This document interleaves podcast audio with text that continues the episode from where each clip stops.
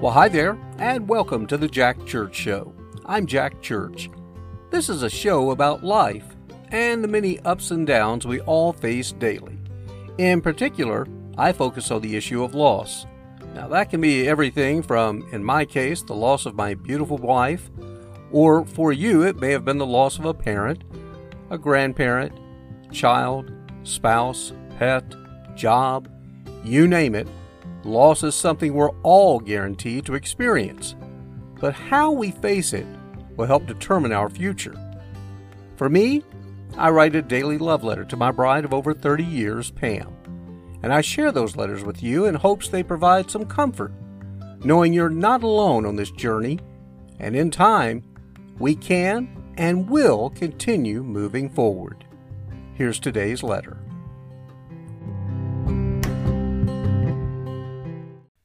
Dear Pam, well, what a night we had around here.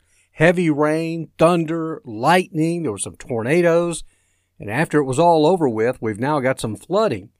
Thankfully, I live on high ground and it's not an issue here, so I did get out and attend another church this morning. And guess what? Same song, second verse. Well, at least this time, though, the pastor did speak to me after the service, saying he didn't recognize me. Of course, I had to laugh and say, with these masks on, I'm not sure anyone recognizes anyone these days. It was a small congregation, but the attendees still didn't do much uh, in terms of getting, uh, you know, going out of their way to introduce themselves to me. Oh well, I won't go on and on about that. I'm sure God has a place for me, and I just have to continue searching. I came home later and made lunch before taking a really long walk in the sunshine, which I know everyone around here was glad to finally see that. I then decided to go to a local coffee shop where I had to control my jealousy, as I was the only single in a sea of couples and families. Again, same song, second verse, let's sing it a little louder now. In fact, the place was so full I had to take a table outside, where guess what? I ended up all by myself. Nobody else came outside. I kept thinking, well, with all this sunshine, someone will eventually come out here and I could try striking up a conversation, but no, nobody ever showed up. Of course, at that point, I started feeling pretty low and really missing you in our weekend outings. So, when I'm feeling alone and low, I do what anyone else would do, right?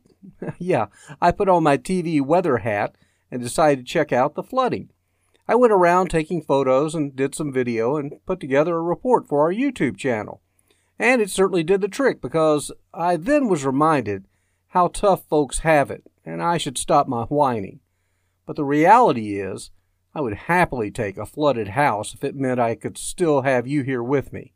In fact, as I was shooting some video, I heard a woman, uh, she came up behind me and was looking out over the flood waters and she said, This is the most tragic thing I've ever witnessed in my entire life. I had to bite my tongue just a little because I really wanted her to know that things can be replaced, but not people. And that's the good news.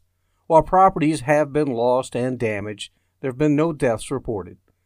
Again, we all have to put things in perspective.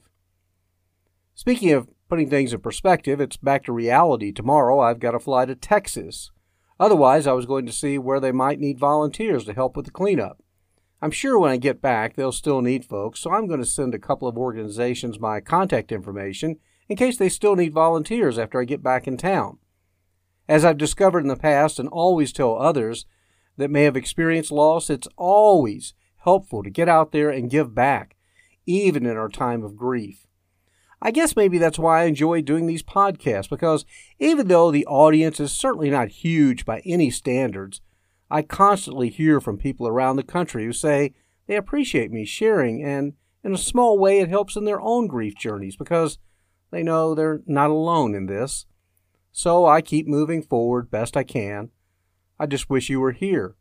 But then again, maybe you are. I just can't see or hear you. Well, that's about it for today. As always, I miss you so very, very much, but I'll talk to you again tomorrow on my way to Texas.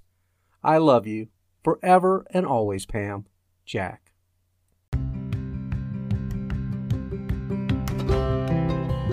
Thanks again for joining us, and I certainly hope you enjoyed today's program.